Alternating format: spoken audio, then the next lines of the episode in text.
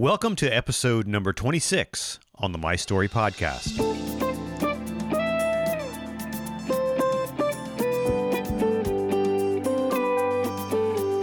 On the My Story podcast, we feature interviews with leaders, influencers, and entrepreneurs who tell their story and the life lessons they've learned along the way.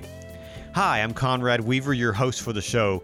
I hope you're having a great week and that you're on the way to fulfilling your purpose in life. Everyone has a purpose, including you. Go after that and work toward fulfilling that purpose, and you'll find more meaning and fulfillment in life than you ever imagined. You know, I think that's what today's guest on the My Story podcast did. We're going to hear my interview with Michael Albert. Michael is an American pop artist and the founder of an art form called Cerealism and we'll hear more about that later. He began his career in business, selling food products to grocery stores and boutiques in the New York City area. Today, he travels around the country leading workshops and teaching people how to create art out of ordinary products most of us throw away. Full disclosure Michael is a client and friend of mine, and we're working on a full documentary film about his work and his art. So stay tuned for Michael's fascinating story here on the My Story podcast. Hey, at the end of today's interview with Michael, I'll share a few takeaways I have from our conversation. It's something new I've started a few weeks ago, and I encourage you to share your takeaways on our Facebook page or in the comments on Apple Podcast or on the podcast homepage. Let's engage with each other and inspire and challenge each other as we uh, think about the stories that we hear here on the podcast. I also encourage you to share this episode with a friend if these interviews have meant a lot to you. Let someone else know about it. It's a part of living life with purpose and meaning, sharing the good things that we hear and that we like with our friends and family. And if you could leave a review on Apple Podcast, that would be awesome. I really appreciate it. And now here's my interview with Michael Albert.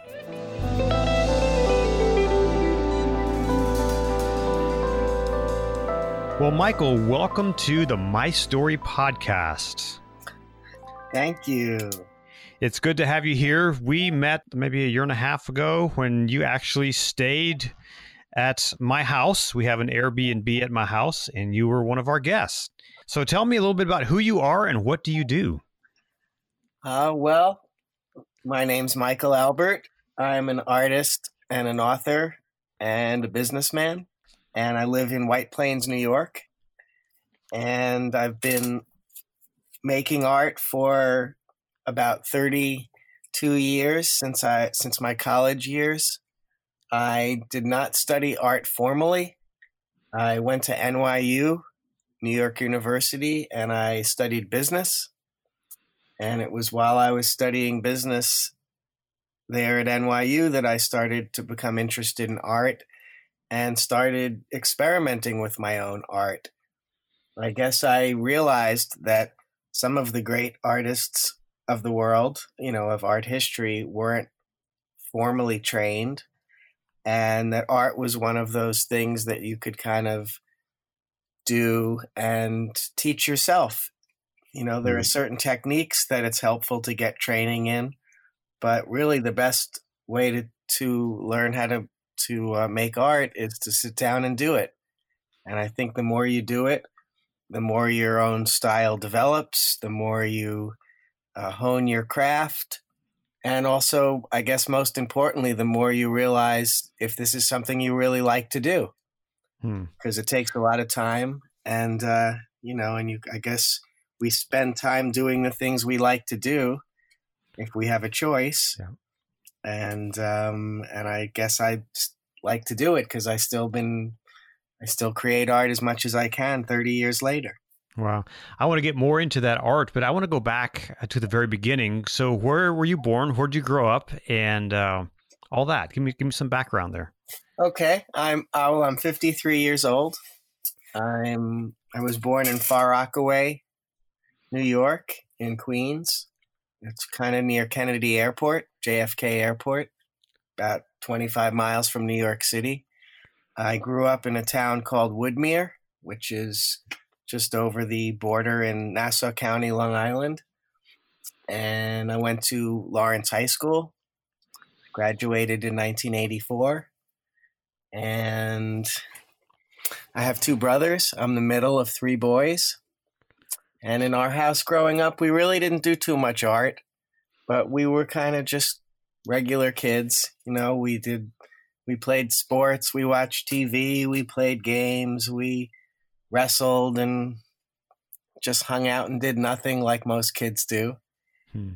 And um, my family had a family business. They had a, uh, a lumber yard, building supplies and lumber. And those, we had a lot of discussions about business around the house, you know, growing up. And so when it came time to uh, decide where I was going to go to college and what I was going to study, I really didn't think too much about uh, doing anything except studying business, you know, getting a general business degree and learning about different aspects of business. And I guess my plan was to see if uh, if I needed to be involved in my family business, that I would learn things and and be an asset to them, and otherwise to really see where that led. And you know, I think all of us, no matter what it is, we end up doing whatever we end up studying or whatever we end up uh, our job being have many things that we become interested in just because we like it. You know, whether it's uh, sports or movies or books or music or art. And um, I think while studying business, while studying all different aspects of business, accounting and management and finance and all the stuff that you learn in business school, um, I sought diversion in my mind to learn about different things also you know? I, so i started reading books.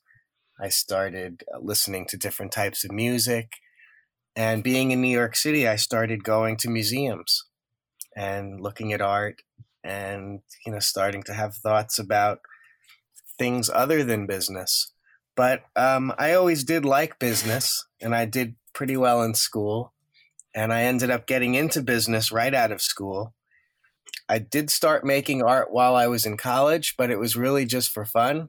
You know, I kind of mm. made a concerted effort to spend a good amount of my free time experimenting with art, mostly drawing. But that was never my plan to have a career in, in the art world. It was to get into business and see where that led. And my family business didn't really need me at that time. Um, I had spent summers and vacations working in the family business and liked that very much. I had some good opportunities there, but I, I guess we decided right upon graduation that I would see what I could do on my own for a little while, and um, I ended up getting into um, a business venture with two friends while I was doing the interviewing process, my my spring semester of my senior year, I came across a flyer for a uh, a product from Europe. It was a wild lingonberry juice, hmm. and uh, lingonberries are like wild cranberries. Hmm. So it was basically a fancy kind of cranberry juice. Mm-hmm. And this was a while ago. This was in 1988. So you know now the the hmm. whole food business has changed and evolved and now we have whole foods and trader joe's and you know the whole vegan movement and mm-hmm. and uh, the gmos and all that stuff but back in 1988 you know supermarkets didn't carry specialty items. There were specialty stores like little health food stores and little cheese shops and gourmet cafes. That's where you would get specialty type products. Mm-hmm. And um, even the whole movement of small manufacturers making stuff and selling them to to these specialty stores didn't really exist then. You know, the newest thing at that point was Snapple. Snapple mm. was considered, you know, gourmet tea in a bottle. You know, now it's now it's you know as as everyday as soda basically. Mm-hmm. But back then, you know, there was a whole network of little stores. And the idea that my friends and I had when we discovered this product was to um, sell it to as many of these little shops as we could and build a business that way. And it was all natural. It was delicious, you know, and it was a pretty simple idea. You know, cranberry juice is a pretty basic thing, and just to have a you know a a better version of it you know mm-hmm. so were you more in the sales end of things or were you in the kind of development manufacturing part of it well it, we, we i had found a flyer for a product that existed okay in, in europe and the guy that owned it was offering exclusive distribution rights to anybody who was willing to dedicate themselves to getting it into the market into the us market starting with new york hmm. So at the time, I had done a little bit of traveling in my college years and did, done a little bit of traveling with my family growing up. And there was, I had gone backpacking in Europe one summer and discovered this orange soda called Orangina, hmm. which um, was in France at the time. And instead of it being orange soda that you know was bright orange with with uh, artificial color and sugar. It was really more like a sparkling orange juice with pulp in it. It was a little bit more gourmet, I guess, less mass produced. And the next thing I knew, this in my senior year, suddenly this Orangina soda started showing up in all the delis and supermarkets all over New York City. Hmm. And so when I saw the flyer for the lingonberry juice, I thought, this is kind of like that. You know, it's mm-hmm. something that's in Europe and we could be the ones to bring it to market. And if he's offering us exclusive distribution rights, this, this could be a great opportunity. Mm-hmm. So there were th- three of us and we did everything like in any startup business. We started with one station wagon that one of my partners had. We picked up 50 cases of lingonberry juice at the warehouse that this guy had imported it and was sto- was stocking it, and basically he had tried to go the route of selling it directly himself to a big distributor, and that didn't work. Mm-hmm. And he had brought in some product to a warehouse uh, just outside of New York City in New Jersey, and by putting the flyer in the NYU career office, I guess he had realized that getting a big distributor to do your groundwork wasn't the best way to go about this. You know, big distributors don't do that kind of work. You know, once mm-hmm. there's a demand for it, then they they focus on distribution, but they don't do groundwork for small companies. Mm-hmm. So that's what we started doing. We started going to every place we came across and quickly realized the types of places that it, it would sell into. And um, I guess the market was right for it because little by little we started opening up a lot of these little specialty accounts and it started selling. And we did some samplings at stores and people liked it. And we did a trade show um, with the guy who uh, had created the brand and got a lot of interest that way. And a lot of small manufacturers that were starting to pop up at the time, you know, w- would go around to the stores we were in and ask the storekeeper, you know, this is, they would say, this is my product, you know, and they would say, well, how are you going to get it to me? Hmm. And a lot of the storekeepers, I think they really liked our energy, and we were so young and gung ho about getting our lingonberry juice off the ground that um, they would say, "Well, why don't you call these guys?" and so we built up a route I mean, it's a it's a long story, but mm-hmm. basically, you know, we built up a network of these types of stores in the New York area, and um, what ended up happening, you know, to make a long story short, is that we built we had a network of um, accounts we were selling to, and we developed a small portfolio of brands that we were selling. You know, we would pick up quantities of these products and store them in one of my friend's garages. in a residential neighborhood. And then every morning we would, by this time, we each got ourselves a station wagon. And in the morning, we would load up our wagons with a little bit of this product and a little bit of that product, and you know, fill the fill the station wagon. And we'd each have a different area that we would go to, and we our job would be to try to sell to whoever we could.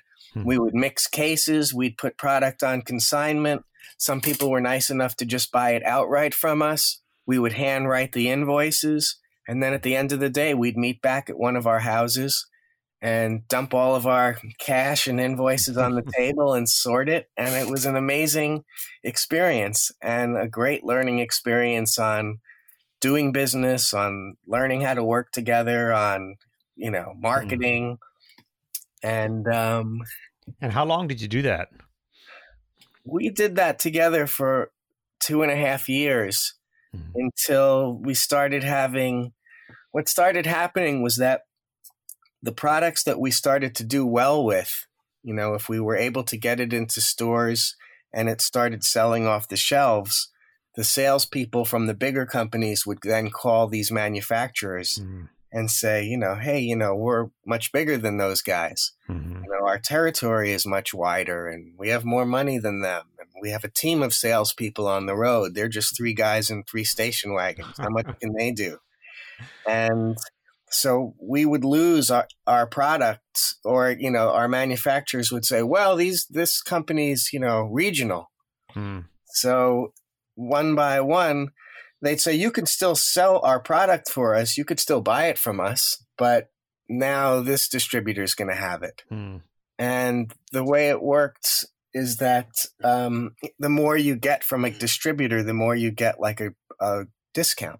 Sure Sure. And it's also easier to get stuff from one company rather than have 10 different companies that you're working for. That's why there's been so much consolidation, mm-hmm. you know, in every business, mm-hmm. basically.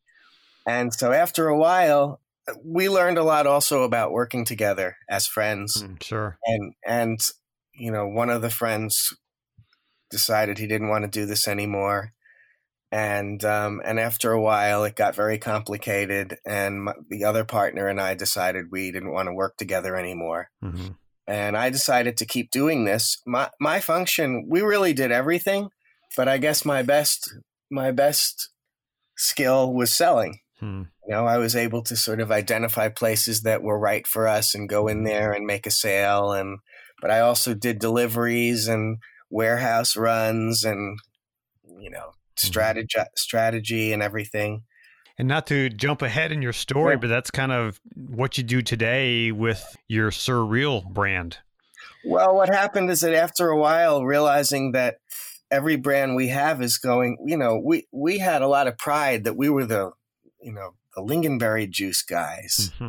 And what I realized is that we weren't the lingonberry juice guys. It was his product. It was mm-hmm. the owner of that company's product. We were just you know his distributor. Mm-hmm. So after a while, I decided that I should, if I don't create my own brand, something that's mine, that this is going to keep happening to me, and I, it's just no way to build a business. Mm-hmm. So I, um, at this point, I had continued making art all along. I mean, whenever I had a free chance, uh, whenever I had time, and I was increasingly working on larger drawings you know, large scale pieces that I could kind of spend a few hours on and then when I had more free time go back to it and keep working on it. And there really hasn't been any time in the last 30 years where I stopped making art. Hmm. But when I realized I had to make my own brand, first I thought to myself, well, I'm I'm too busy to to do the label and I don't know how to do the label. Hmm. But I did have an idea for what product I wanted, what I wanted to call it, and started sketching out ideas of what I wanted to look like. Mm-hmm. And I got in touch with a graphic designer and said, you know, who I guess specialized in labels and showed them my idea and showed them the product that I was looking to create. And, you know, they gave me some price that, you know, very big price and sure. I just thought to myself, well, they also wanted to they also wanted to know, well, if you're ever going to use this art on T-shirts, you know, you need to pay us more, hmm. like a and royalty fee or something. Yeah, it's like the the the bigger your brand gets, the more you pay us. Hmm. And I was thinking to myself, well, you should pay me. I'm going to be getting your art onto all these store shelves in New York City and beyond. Right. You know, and so I just eventually I just decided to do it myself. Sure. And um, I guess a lot of the things that I've done throughout my career were were, were based on necessity and reality. But I I came up with the idea to create a juice line, and I continued to go to museums also whenever I had an opportunity. And there was a show at the Museum of Modern Art of the artist Magritte, uh, Rene Magritte, who famously uh, did that painting of the man with the apple levitating in front of his face. Um, hmm. Did you ever see that one? I don't remember that one. Yeah, well, oh, you very, know what? Yes, I do. Yeah, I remember that. Yeah, one. I mean, yep. it's been used. Yeah, yeah. used in advertising yes, all yes. over the place. Mm-hmm. And he also has a big eye as one of his paintings that has like clouds in it. Okay, right. Very famous. And um, I just thought, started sketching ideas of. I had also seen a show of the artist Matisse, uh, Henri Matisse, who did these beautiful, simple, bright colored paintings. And one thing that really struck me of his was these still lives um, which are just objects on a table, but there was a textile draped over the table. But the textile went from the top of the picture to the bottom, so the objects almost like looked like they were suspended in air. Hmm, mm-hmm. So I started kind of like drawing fruit, the fruit flavors that would be in my juices, in that kind of a way, and it kind of eventually morphed into this character of a fruit on a body uh, mm-hmm. like one of Magritte's, but rather the rather than the fruit levitating in front of the um, man's face, mm-hmm. it became the character itself. Gotcha. Almost like a cartoon version. And then I put the eye on the fruit, like uh, sort of like his eye, mm-hmm. and and created this brand called Surreal. Hmm. And that type of art, my my Greet's art is uh, surrealism. Hmm. So it was kind of a play on words, but it was a simple enough idea. And, you know, I guess it was pretty, you know, based on art history. It, it wasn't really just for kids. Mm-hmm. You know, was if you got that reference, then you know a lot of people still think that's a very clever name. Mm-hmm. And you know, being the fact that I am an artist, you know, part of my mission over the years, I've continued to do that. And I've launched some other products under my Surreal brand. Mm-hmm. And part of my mission is to support the arts through my brand. So it all kind of ties mm. together. Mm-hmm. And I guess in one in that way, I've been able to connect my art and my business. That's a pretty cool way to way to combine two passions, right? I guess so. I mean, I think my brand is still very regional, very it's mm-hmm. you know I am in a bunch of stores and it, it does have a cult like following, but um, so you're mostly in the Northeast. Mostly in the Northeast, mm-hmm. yeah. I mean, I it's been it's been challenging to be you know a one man show. At, at a certain point, I had some pretty wide distribution with the juice, but there's also been consolidation in in ev- like in every industry. And my producer, at one point, got bought by a bank and then became something else and I had to find another supplier and you know it's in the beverage business, you know, you're up against gigantic companies. Hmm. You're you're up against Coke and Pepsi. Sure. So how do you compete? Uh, by not competing, I guess. by and you know what what's what's interesting is that a lot of these big companies own specialty brands or or a good example is these massive uh, beer companies have brands or create brands or try to buy small brands and you know would would like the world to believe that these are little micro brews hmm. but they're actually not you mm-hmm. know so i think there's plenty of true specialty markets and cafes still still out there and you could have a good business just supplying them with a good quality product. Mm-hmm. You know, it doesn't also have to be at every massive supermarket and Costco and, hmm. um, you know, so I guess that's uh, that's been my niche. Yeah, so describe some of your products that you have. Um, well, I have some citrus juices made down in Florida. I had orange juice. I have orange juice, grapefruit juice, lemonade. Um, I had tangerine juice seasonally. Um, I also had a have a cider mill up in uh, Massachusetts who makes apple cider and all natural apple juice for me. Um, and then over the last couple of years, I launched a line of jam, homemade jam, applesauce, and apple butter made on a farm in Vermont. Hmm. And um, and speaking from some experience, I've had some of this jam, and it's amazing. Thank you. Yeah, I mean, it's made in small batches. It's made with local fruit. It doesn't have corn syrup in it. It doesn't have anything artificial in it. Um, our jams don't use any pectin, so you have to cook it longer to get the same uh, consistency, the same thickness, and that gives it a more intense, authentic flavor. Um, our applesauce and apple butter are made from apples that are from a local orchard that our our farm buys the apples from, and he just cooks them down uh, and doesn't add any sugar to them. And um, and one of the nice things about it also is um, my daughter.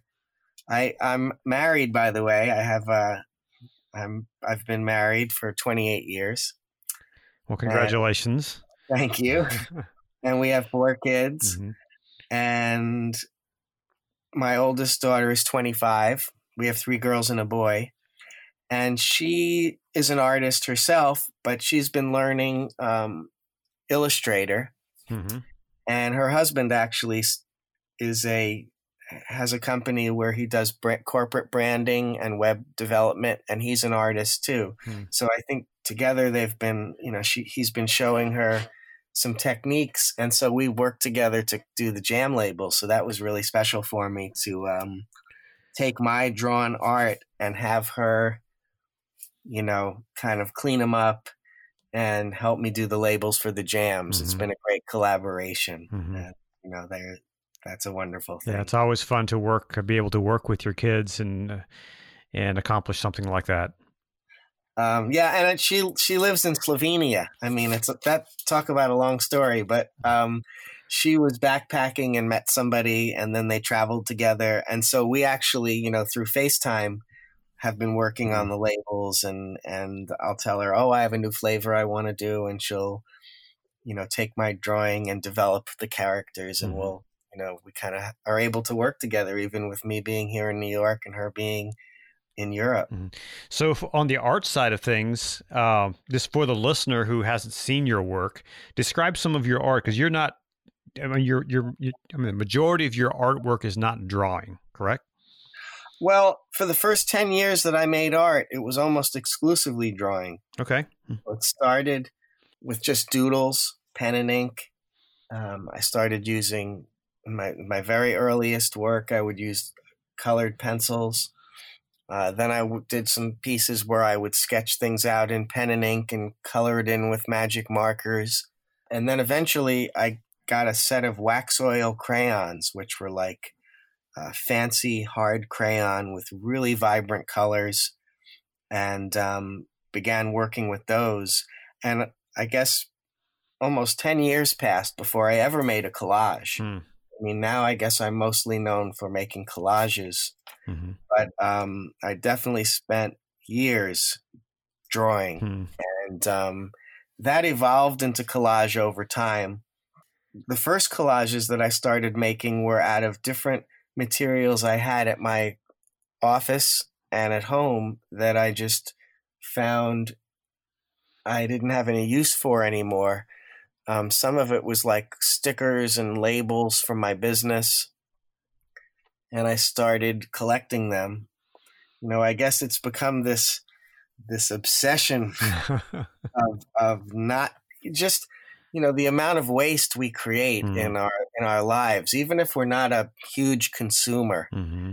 you know even if we're not like a, a terribly you know conspicuous consumer we still create so much garbage without even trying i used to do the mail at my office and this junk mail really mm. drove me crazy you know it's just so such a waste of of paper and resources and ink right. and energy and you know usually you identify junk mail in about less than a second and throw it right into the trash. You know, some people get joy of ripping it in half and throwing it in the trash. Mhm. But, you know, I didn't want to just be a mindless participant in this process. You know, Mhm. I still think junk mail is a terrible thing. It I- is. I mean, I totally agree. I, I was just getting the mail today, and I think uh, out of the five pieces I got, four were junk mail. Yeah, I mean, you wonder why these banks have so many fees. You Mhm. know, they literally c- constantly send you things you don't, you're not interested in, Right. and it's you know somebody has to pay for these things. Yep. Yep. You know, or a company sending out ten thousand catalogs so that you know one person might buy something. Hmm. It's really crazy. You know, and in any case, some of the junk mail, like newspapers and magazines that you would get, sometimes would have like a little sticker and it would say, peel off this sticker and put it on this card and mail it in and get a free magazine subscription or a free voucher for a vacation, you know, Mhm. something like that. Mhm. And really, what that was was a way to get your address and email so they could send you even more junk mail Yep. but I used to, you know, ta- I kind of I realized that, and I just started tearing off those little stickers, and some of them were like metallic and beautiful, you know, and I also creating my own brand and having to print labels and sell sheets and stuff. I realized how expensive it is to to print a sticker that gets affixed to a little piece of wax paper that then gets affixed to a piece of newsprint. Hmm. As I mean, that's complicated. That's expensive. Sure. Maybe if you're printing hundreds of thousands of them, it, the price goes down. But but you know, so I I felt like just tearing out those little stickers and saving them, I was you know doing something at least. Mhm. And I also found myself on the phone a lot, making phone calls to my customers. You know, once I had my products on the shelves of a lot of customers, to get reorders, you know, you either have to go in and take the reorder or hope that they call you or Mhm. call them yourself. So I had periods of time where I would be on the phone calling customers. And sometimes just to get a quick order, you know, I'd call up a, a place and say, hey, you know, can I please speak to Joe, the manager? And they say, oh, yeah, hold on a minute. We'll get him. You know, five minutes Mhm. pass and he gets on the phone. Hey, Joe, it's Michael. You know, you need anything this week? Let me check. You know, next thing you know, you've been on the phone 10 minutes. Oh, yeah, I could use a case. Thanks. Mhm. Okay. You know, to, to get a, an order that literally takes like five seconds to get, Mm. you're on the phone for 10 minutes. So I started taking all these stickers, and I also had a bunch of old labels from different brands that I either stopped selling or changed the labeling for their brand and started kind of cutting them into little pieces and gluing them on pieces of cardboard while I was on the phone. Mm. And I felt like here I, you know, here I'm creating art even though I'm also working and it's really not getting in the way. Mhm. And I have a collection of these, I call them sticker collages that I did over a period of a few years at that time. And then an- another material I started using was photographs Mm. that I had at home. And, um, you know, now it's the digital age and everybody has their phones on their, their phone cameras and digital cameras. So people take thousands of pictures and they don't develop any of them Mhm. you know they've developed some i guess but not like it used to be we used to take film pictures and bring the film to the store and we wouldn't even see our pictures until we picked them up Yeah, a couple weeks And- later, sometimes. so yeah i mean actually one of the fun things was sometimes you know because you would never you generally wouldn't finish a whole roll right away you know you'd you'd take a few pictures at a birthday party and then the next event you would take a few more pictures and by the time you finish the roll often you know the, the first pictures on the roll were could have been from months before Sure. or even longer and it was actually really fun to to get your pictures Right. like, oh yeah, I remember that. Oh wow, that was so long ago. And sometimes you would forget to develop the pictures, Mhm. And then you develop them, and it would be years had passed. And I've actually really- have I found about eight rolls of film in a drawer that I haven't that have been sitting there for probably ten years. So I've got to take them someplace and get them developed and see what's on them. Yeah, well, nowadays they'll they'll do that for you, and they'll also give you the file online, Right. You know, Right. and you can then pick the pictures that you want to, but it's expensive. Sure. Suddenly, it's become really expensive. But they used to have a thing, if you remember, where you know at the at the CVS drugstore, they would give you two copies of each picture for almost the same price as one. Right. And so, and what we all realized when we picked up our pictures is that many of them were bad, you know, or now people take, you know, when they take a group shot, they'll take like 10 pictures, right. you know. With real film, hopefully you didn't do that. Yeah, you had to you had to make sure you got it the first time, right? Yeah, but some people still took a few pictures of each of each group Yeah. shot. And so if you got doubles of that, the next thing you know, you have a whole stack of these things. And when my kids were young, uh, my oldest daughter is 25 now, so we were still taking film pictures back then. Um, I was doing the family photo album, and I realized, you know, once I finished my first album, that I had a whole stack of these throwaway and duplicate photos Hmm. and um, so that there was another material that I I found I had, and you know even even our bad photos we don't throw out Hmm. for some reason. Mhm. You know, many of us, you know, I guess my age and older have boxes full of photos. Yep. And um, I started taking them and cutting them up and making like family montages Hmm. or just taking a picture of one person and cutting it up into pieces and mixing the pieces around and making like cubist portraits of that person Hmm. and of myself self portraits done that way Mhm. and had started having a lot of fun you know playing around with the images of the people that i knew and making gifts for people you know i, I remember my brother getting married um, and i took all the proofs the extra proofs after they did their album and i made him a montage in the shape of a heart Hmm. of all these different pictures from his wedding. And did that for a couple of years until one day I used a Frosted flake cereal box in my in my art, and that really I think was the official beginning of, I guess, whatever it is I've become as a as a pop artist or a you know a modern artist. Because that's kind of what you what you use today a lot is the cereal boxes. Yeah, I mean, I guess it came from the same idea of, you know, just not throwing some perfectly nice material away just because, you know, it was an empty cereal box, Mhm. you know, whether the photographs using them rather than just saving them for no reason, you know, using the bits and pieces from junk mail and, and extra labels and stickers from my business because I didn't need them in my business anymore, but didn't want to just throw them in the trash Mhm.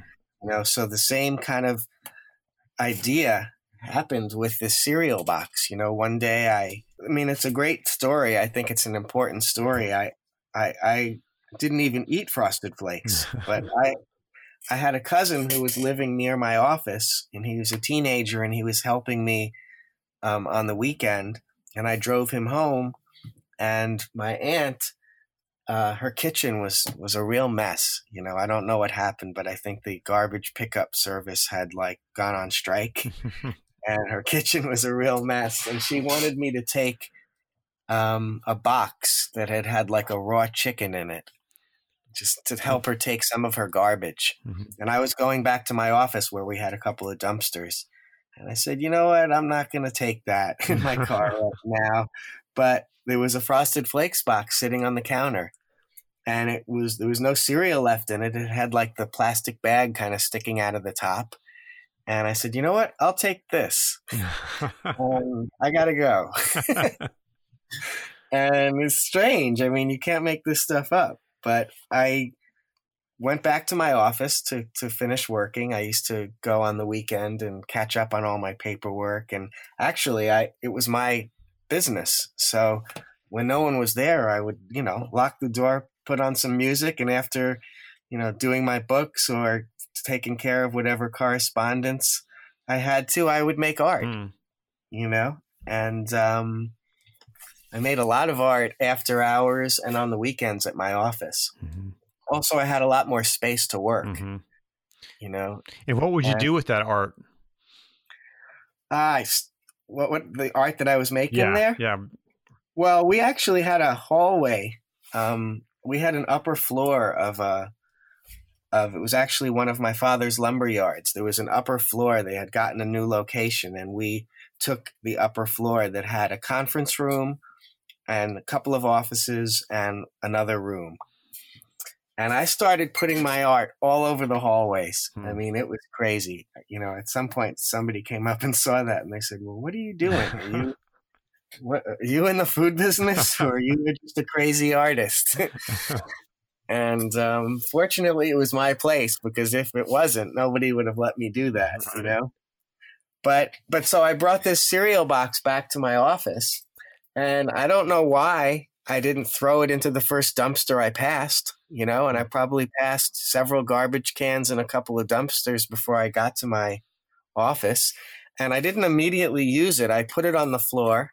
You know, I was like, this is a beautiful box. I saw beauty in it. Mm. I don't know why. I don't even eat frosted flakes. and um, and then one day in my making art, you know, when everybody had left the office and I, you know, said to myself, um, at the time I was living in New York City and uh, if I left at rush hour from where my office was in New Jersey to get back to home, I could sometimes spend two hours in the car. Mm. And plus, at the time, my wife was was working, so she wasn't getting home until seven, eight o'clock anyway. Mm-hmm. So I would work for a few hours. Sometimes I'd work into the evening, mm-hmm. and um, and then when I drove back into the city, I didn't have traffic. Mm-hmm. So um, in one of these art making uh, evenings, I, I noticed the frosted flakes box on the floor. You know, I had been cutting up lots of things. I'd been, you know, getting used to using scissors and glue and cardboard as the base for my collages. I just took the frosted flakes box, cut the cover off of it, cut it into pieces, and glued them down in a mixed up order. You know, almost like uh, like a cubist rendering of the frosted flakes box. Mm-hmm. And I call that now the birth of Cerealism. Mm. But it was really, I mean, from that was the exact point where I started using that as my material of choice. That was 23 years ago now, mm. almost 24 years ago. And I've been almost exclusively making art out of consumer uh, cardboard printed consumer packages like that. Mm not just cereal boxes. I I, I mean, I, I love the idea of taking a brand that everybody knows mm-hmm. and messing around with it. You know, like deconstructing it, which is really simply just cutting it apart mm-hmm. into pieces and then putting it back together in my own way. And I thought it was interesting that even though the image had been broken apart and mixed up, that you still instantly know what it is. It's recognizable. Yeah, and and it was almost like could be a test for how powerful a brand mm. is because if you cut a brand up and then you can't tell what it is, then it doesn't have a strong brand mm-hmm. uh, recognition. But if you take something like a Coca-Cola carton and just cut one little piece from it, you'd say, "Oh, I know what that's from," mm. because you'd see the red and maybe you'd see the line of uh, one of the Coca-Cola letters. Mm-hmm and you'd say, of course, that's Coca Cola, sure. you know, because it's ingrained in our brains. Right. So, so I actually spent the next three years cutting up as many cereal boxes and other famous iconic brand packages in the same way, um, all different shapes, all different. Uh, started really experimenting with with in a cubist kind of a way, I guess. Mm-hmm. But it, but I also realized, you know, some somewhere around then that this was pop. Mm-hmm. This was pop art. Mm-hmm. This is, you know, like Andy Warhol type stuff. These are things that everybody knows. You know, whether you're interested in art, know anything about art, care about art, you know what a Cheerio box mm. is. You know what a Frosted Flakes box is. You know what a Ritz cracker box is. You know, mm-hmm definitely know what Coca Cola is. Right. And um, you know, and I thought, well, why isn't this as serious a creation in terms of serious art as Andy Warhol doing a picture of a Campbell soup can? Mm. You know, but over this first three year period, once I started doing this, I would do it almost every day. Some days I would spend all day just you know wake up and start working at 7 7.30 in the morning and work until the evening hmm. just and maybe make four of these collages and i ended up making over 700 cereal box collages wow. and probably another 500 or more other products as well wow and so I, I think I became transformed into whatever it is I am now at that during that time. And, you know, I guess eventually what happened is that I started using, I, I would use the cover of these boxes. You know, like when a band does a, a, a version of some other mm-hmm. song. cover song. Yep. Yeah, the cover version. I, I was calling these my cover versions because they were literally the cover. Sure. You know, I would only cut the cover off the package, the front facing cover, and then cut a cardboard base that was the exact size and shape of that box. So in the case of a cereal box, it was somewhere around 9 by 12 inches. In the case of an Arm & Hammer baking soda box, which to me is a very iconic mm-hmm. thing, it would be more like th- 3 by 5 inches, mm-hmm. you know. If it was a toothpaste box, it was more of a, you know, long, thin rectangle, you know, 2 by 7 or whatever, mm-hmm. two and a half by 7 or 8 and um, so basically, I was deconstructing the image and putting it back in the exact same shape it was originally in. But mixed up. But, but all mixed yeah. up. And then then I, but I was always saving the rest of the boxes. So if you can imagine, I started having many shopping bags full of the rest of the hmm. box, hmm. kind of fortunately, I did a lot of this at my mm-hmm. office, and I started doing a lot of it at home also.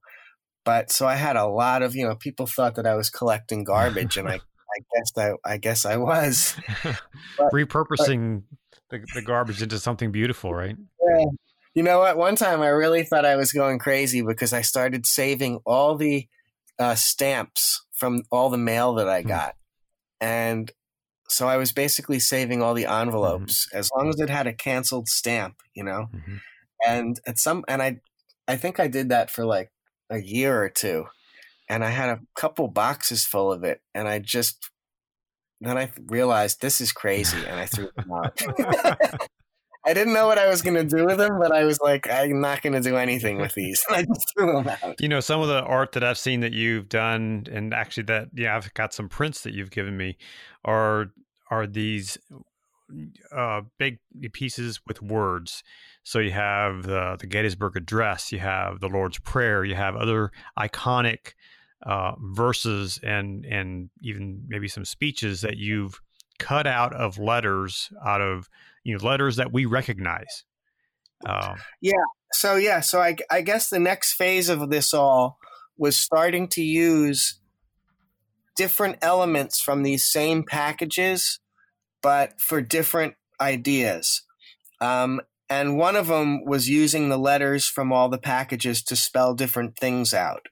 It really started with this idea called The Last Breakfast, which, you know, after a while of doing these cereal box collages, I started thinking that this type of art was, I named it Cerealism. Mm as a joke. Hmm. you know, I, I think a lot of the names of art movements either started as jokes or hmm. insults. In any case, impressionism and fauvism and a lot of this, you know, were critics mm-hmm. sort of making fun of these new art movements. But so in that vein, I, I decided to start calling these Cerealism. And now teachers are like, you know, when I go visit a school, they say, oh, Michael Albert, the founder of Cerealism, is coming. but um, I, I thought to myself at some point, thinking about art history, that, well, if Da Vinci did The Last Supper, I should do The Last Breakfast. and, you know, with, uh, with the central figure, the Jesus mm-hmm. Surrounded with his 12 apostles. So I thought, well, this would be fun to pick these characters from famous brands. Mm and I used my surreal character as the central figure and then picked 12 of my favorite cereal box characters and surrounded him, you know, mm-hmm. kind of like the, the, way the table is set mm-hmm. in the Last Supper. And then I cut out letters in the background and started spelling out messages like do the right thing and love your neighbor and try your best mm. and be patient and be careful and be kind and things like that. And to me, that was a real turning point for me because I realized, you know, th- these materials, people don't necessarily consider them serious art materials. And, but to make art on subjects like this, you know, to me, these are the golden rules of hmm. life. Sure. You know, it's not a joke. It's serious. And and I just thought to myself, imagine if somebody puts this up because they love Captain Crunch or they, you know, love the Quaker Oats guy. And next thing you know, they're reading, do the right thing, you hmm. know, be a good person. Uh, try your best, be kind, and and wouldn't that be an amazing thing that not only people would would you know get some sort of a joy out of looking at something that's fun to look at, but be inspired to think about important things like that. Mm. And so from there, I did some. I did. I loved picking characters to represent the twelve apostles. So the next one I did um, was a much larger scale piece, and I called it the Sermon on the Mount. Mm you know, where Jesus gave his message mm-hmm. to the multitudes. So for me, it was like an excuse to not just have 12 mm-hmm. characters, mm-hmm. but the multitudes. so I spent like almost a year doing a 32 by 40 inch collage. Wow. With it, I must have had, you know, six or 700 characters that I found on all different brands. And again, with a bunch of these types of messages in the background. Mm-hmm. And, um, and I really loved the the messages part of it mm-hmm. you know not just the characters and so then i started doing some pieces that were all messages mm-hmm. my first one was a, collage called you know what they say which was just a collection of idioms and common language phrases that we all say mm-hmm. that that to me convey lots of wisdom like conventional wisdom mm-hmm. such as uh, don't count your chickens before they hatch and hindsight is 2020 and great minds think alike and what comes around goes around and um, seeing is believing and just all these sayings that you hear people say. Usually they say you know what they say before they say one of these phrases. That's why i titled it that. But so that was my first collage that was all words. Mm. and then like what you were saying before the next one that i did was the gettysburg address. And to me, that was another very pivotal piece for me because it was the first collage of a famous, serious, historical uh, document, mm-hmm. you know, mm-hmm. that um, I use these everyday consumer brand iconic letters, fonts to to express it. And um, as soon as I started showing that, I, I made a poster of it. And as soon as I started showing that in the world, uh, teachers and history buffs. There's so many Civil War and Lincoln buffs out there. Really responded to it. Mm-hmm.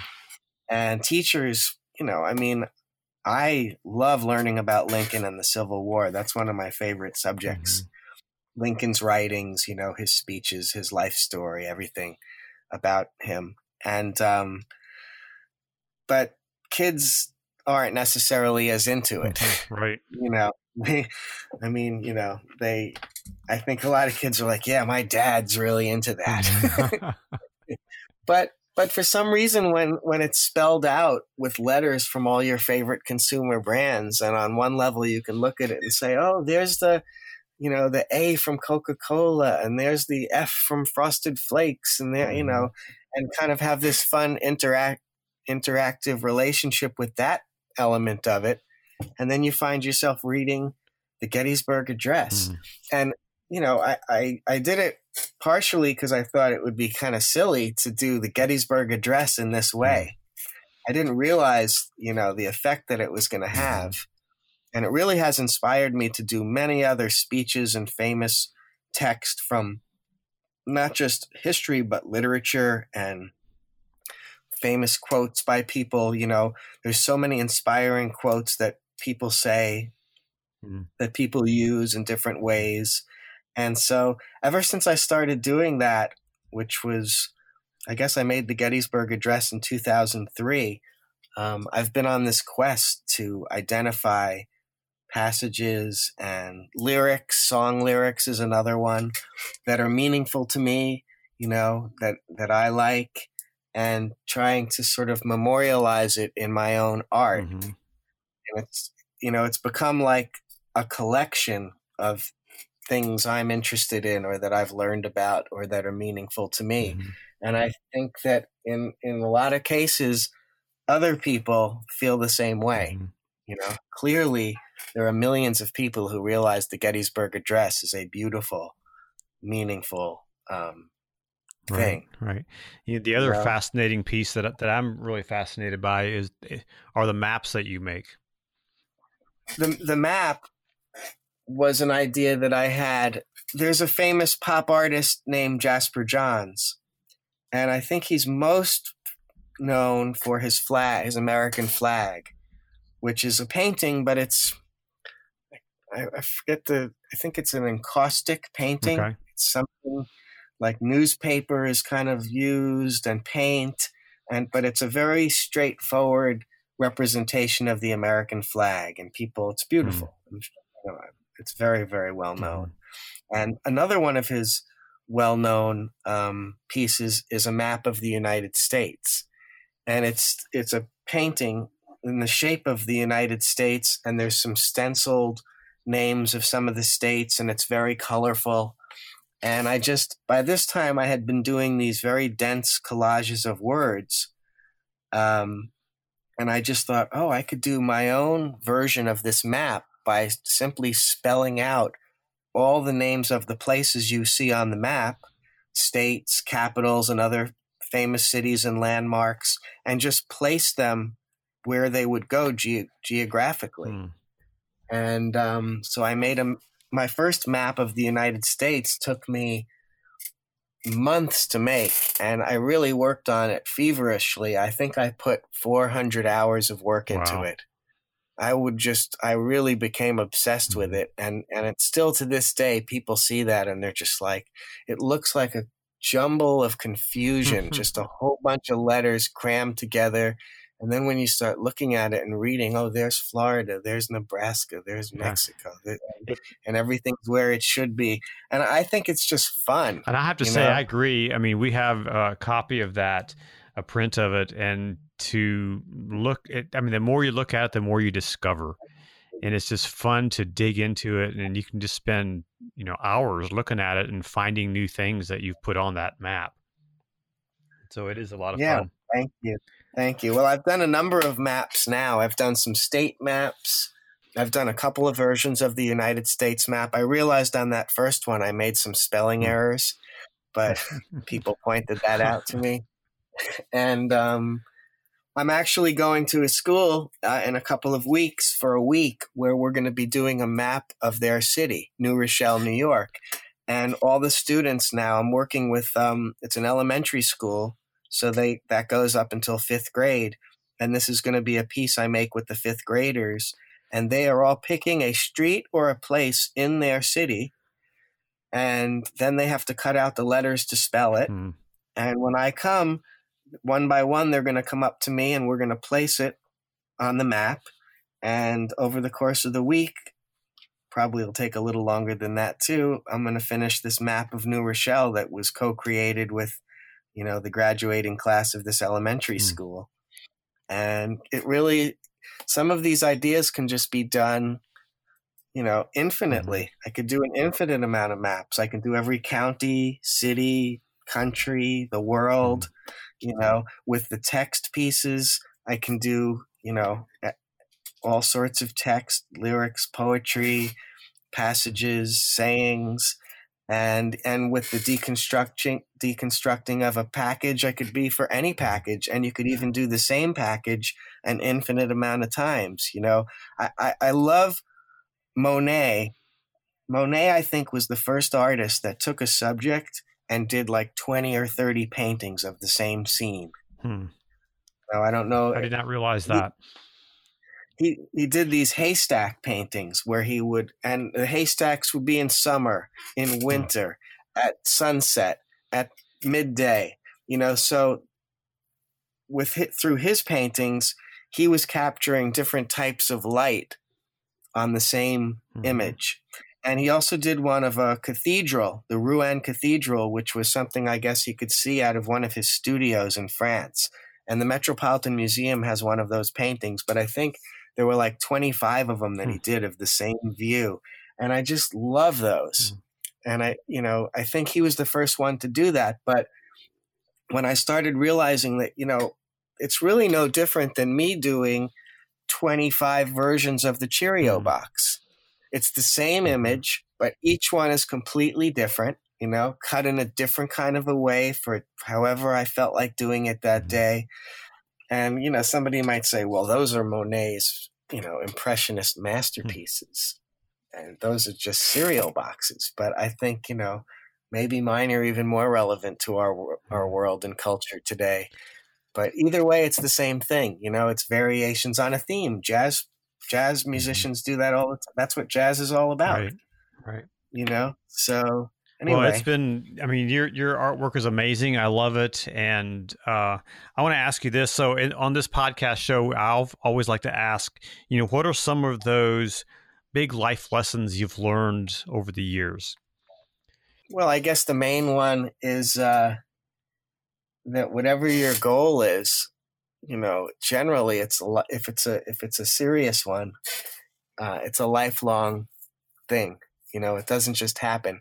Even if, you know, it's it's everything worthwhile takes lots of time and effort. And you know, like I said at the beginning, what you find out is if this is something you really continues to be interesting for you and hold your attention you know, and keep you motivated to doing it. Because if not, you would stop and do something mm-hmm. else. Mm-hmm. So, but you know, I, I, think also we don't know where where any of these things we do lead. Mm-hmm. You know, and you know they say you should live in the moment for the moment and just do what you can do now.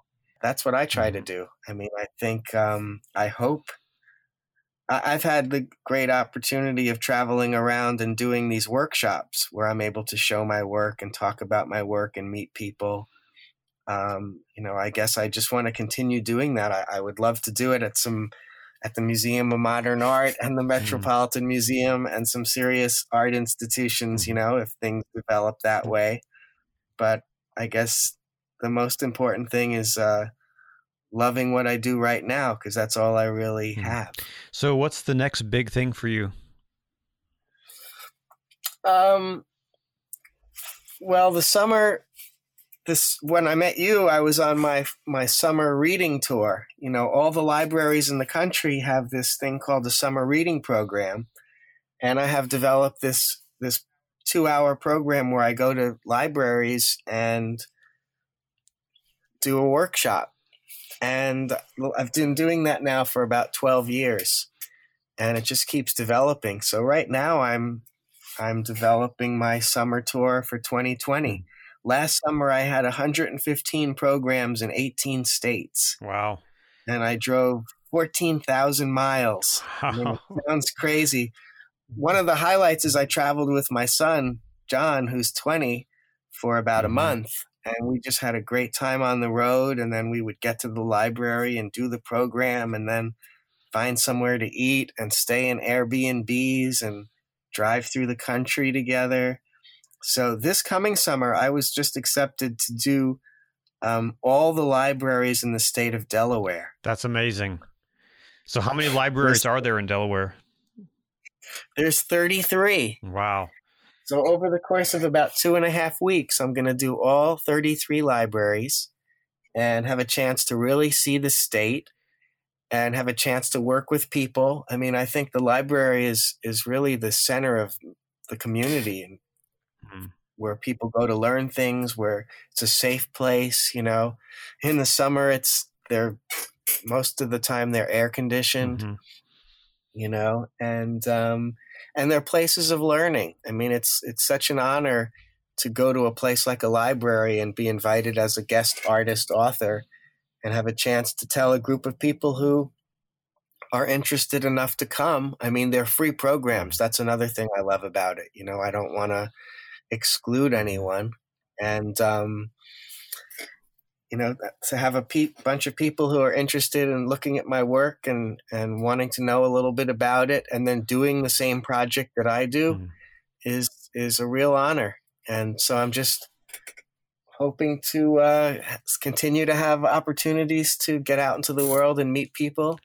And you know, the more you, the more you, I feel like we're sponges, hmm. you know. And on one level, we need to soak up information and experience, but on another level, we need to take what we've soaked up and use it. You know, there's no mm-hmm. use in just being full of information and experience and not doing something with it. Mm-hmm. So for me, doing these types of programs kind of does both for me. Hmm.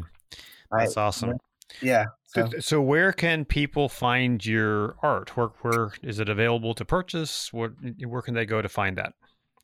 I well, I have a website, michaelalbert.com, and there's information on there, and there's also uh, my posters and some merchandise that I've had made that you can buy. Um, I also have a Pinterest, which I love as a tool because you can just sort of organize your stuff really well. I've been using that and I have over 3,500 pins, wow. which are all examples of my work as well as photographs of events I've had. Hmm. So a lot of times I'll just, if I want to, if, if a collector or somebody who's interested in my work wants to see my work. I send them to my website. I send them to the Pinterest. Mm-hmm. I think it's uh, pinterest.com slash surreal juice, S I R R E A L J U I C E backslash.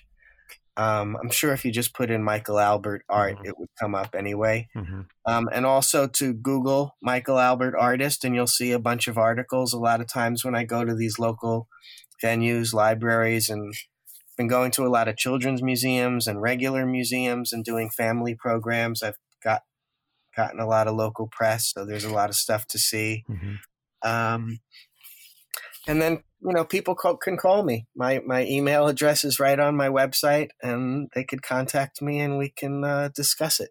Awesome. Well, Michael, yeah. it's been great having you on the My Story podcast. Uh, your story is fascinating. Your artwork is even more fascinating, and and I love your products that you sell as well as the, your your juice and your. I haven't tried your juice yet, but I've had your uh, your jams. So that's oh.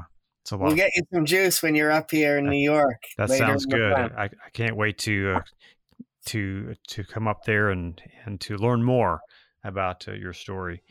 Thank you for your time and for uh, talking to us, and I'm sure that you'll have some uh, some business from people who are listening that will jump over to your Pinterest page and your website and hopefully purchase some of your products there. Sounds great. Well, I'll talk to you real soon, Conrad. That was Michael Albert, American pop artist. Stay tuned for a full documentary film being produced about Michael. And if you want to see the movie trailer that we've produced about him, you can click on the link below in the show notes. And I also have a link to his website and Pinterest pages. And if you can't find that, uh, just go to YouTube and search Michael Albert, American Pop Artist, and it will show up. So, a takeaway from today's interview you know, feel free to chime in on the My Story podcast Facebook page. I'd really like to hear your thoughts as well. Sometimes we think what we want to do isn't what excites us the most. In my life, I grew up thinking that I wanted to be a doctor, and I went off to college and went on to pre med, and discovered that that wasn't uh, wasn't really my thing. And then I went to had a degree in psychology, and so my life took a lot of turns throughout the course of my life to figure out what exactly is my purpose. And you know, I've discovered that telling stories through documentary films, through podcasts, is really something that it uh, gets me excited and gets me out of the bed in the morning. So, what is it that turns you on? What gets you excited every day? Are you doing that thing? Are you doing the thing that really gets you excited the most? If not, why not? What's keeping you from pursuing that one thing? Sometimes you have to say, you know what, I'm doing this, and then go do it. Maybe it will work out, maybe not. But now you know, right? So I encourage you to go after those things that really excites you, that gets you motivated, that because when you do that, when you work on projects, when you do things that are fulfilling, you feel better. You feel better about yourself, you feel better about the world, and you have a different outlook. You have a spring in your step. It gets you out of bed in the morning and accomplishing things that you wouldn't otherwise accomplish. And before I ramble on too much, I'm going to wrap this up. So go out and chase that thing. If you have a dream, go chase it. Hey, if you enjoy these podcasts and think that more people should listen, I would agree with you. So why don't you give me a review on Apple Podcast? Then share this episode with a friend. You can send it through a text message or an email or through a Facebook post. That would be great. And be sure to follow me on Twitter, Instagram, and on Facebook so you don't miss an episode. The music on today's show, as always, is from my friend Drew Davidson. You can get all of his music on iTunes or Spotify or at drewdavidson.com. Last, be sure to subscribe to the show so you won't miss an episode. And if you have an idea for an interview you'd like to hear, send me a message and I'll see what I can do. Thanks so much for listening. I'll talk to you again soon on the My Story Podcast.